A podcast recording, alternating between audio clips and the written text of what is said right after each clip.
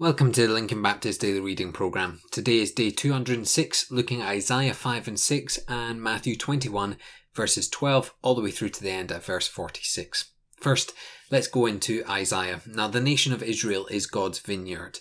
He cares for them and seeks them to grow through him. However, the people took God for granted, and rather than pleasing him, they set out to use the gifts God had given them for their own selfish desires. They served themselves and throughout chapter 5, we read of their sins, how the rich stole from the poor, how they questioned what God commanded, and how they would be willing to change just about anything if money was involved.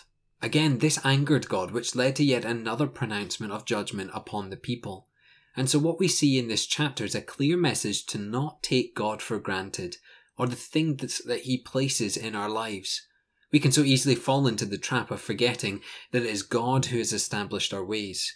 Specifically for today, God has gifted us, the church, the family of God coming together to glorify the Father, and we should never take it for granted.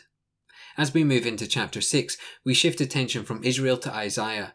He sees a vision of the Lord on the throne, and his immediate response is to recognize his own sin, confessing it, and seeking the forgiveness of the Lord. It's not others' sin we should be worrying about, as we see here, it is our own. God sees all. He sees your sin. And when you stand sinful before a holy God, there will be no room to hide.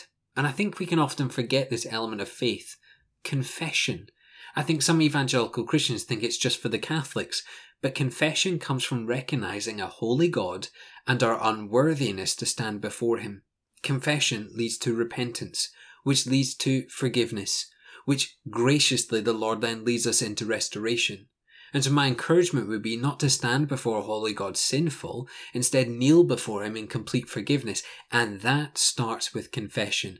If you're unable to confess your sin, you will be unable to receive forgiveness. And so I would encourage you, confess your sin. We now head into Matthew. The temple was meant to be a holy place, a place where the people came together to worship God, sacrifice before Him, and rededicate their lives. Sadly, it had been turned into this corrupt entity seeking only a large bank balance by any means possible. And Jesus shows the anger of God at such a disdain that has been brought before him. The temple is not to be a house for gain, but a house for prayer. We can absolutely transfer that to our modern day in following Christ. The church doesn't look to gain financially or commercially, it looks to one thing only souls for Christ. For souls for Christ brings glory to God, and that is the ultimate purpose of the church. And from this point onwards, Jesus is challenged repeatedly, and this is the point I want to rest on today. It's not easy to stand for truth. In fact, it will likely be challenging.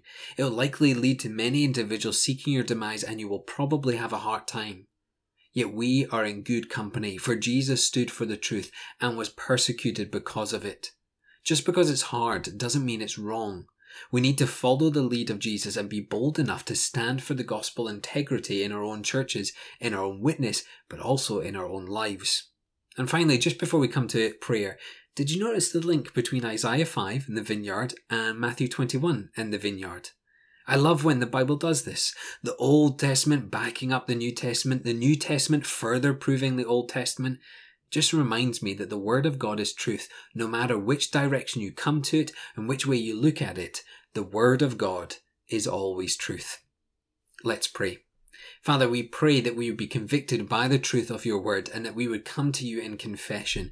For we know as we confess our sins, you are faithful and just to forgive our sins, to set us free from the guilt, and to give us new life. And so, Father, my single prayer today for all those listening is that they would confess your, their sins before you and you would lovingly welcome them in to new life through Jesus. I pray this in his name. Amen.